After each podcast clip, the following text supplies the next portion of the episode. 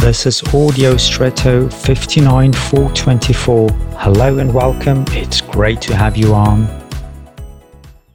Are you someone who adheres very strictly to recipes and their instructions when cooking? Or are you someone who prefers to create meals or pastries freely?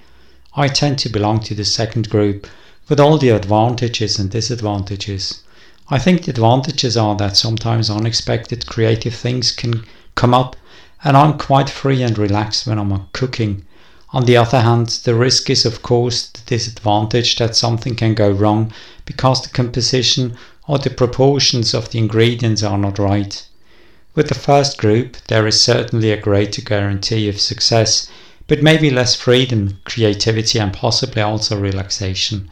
So both approaches have their advantages and disadvantages. Ultimately, however, it is important that the ingredients are in a good ratio, balanced, so to speak. This also applies to the way we organize our lives, so our lifestyles. In terms of community and retreat, work and rest, distraction and concentration. Do you manage to achieve this balance? And now I wish you an extraordinary day.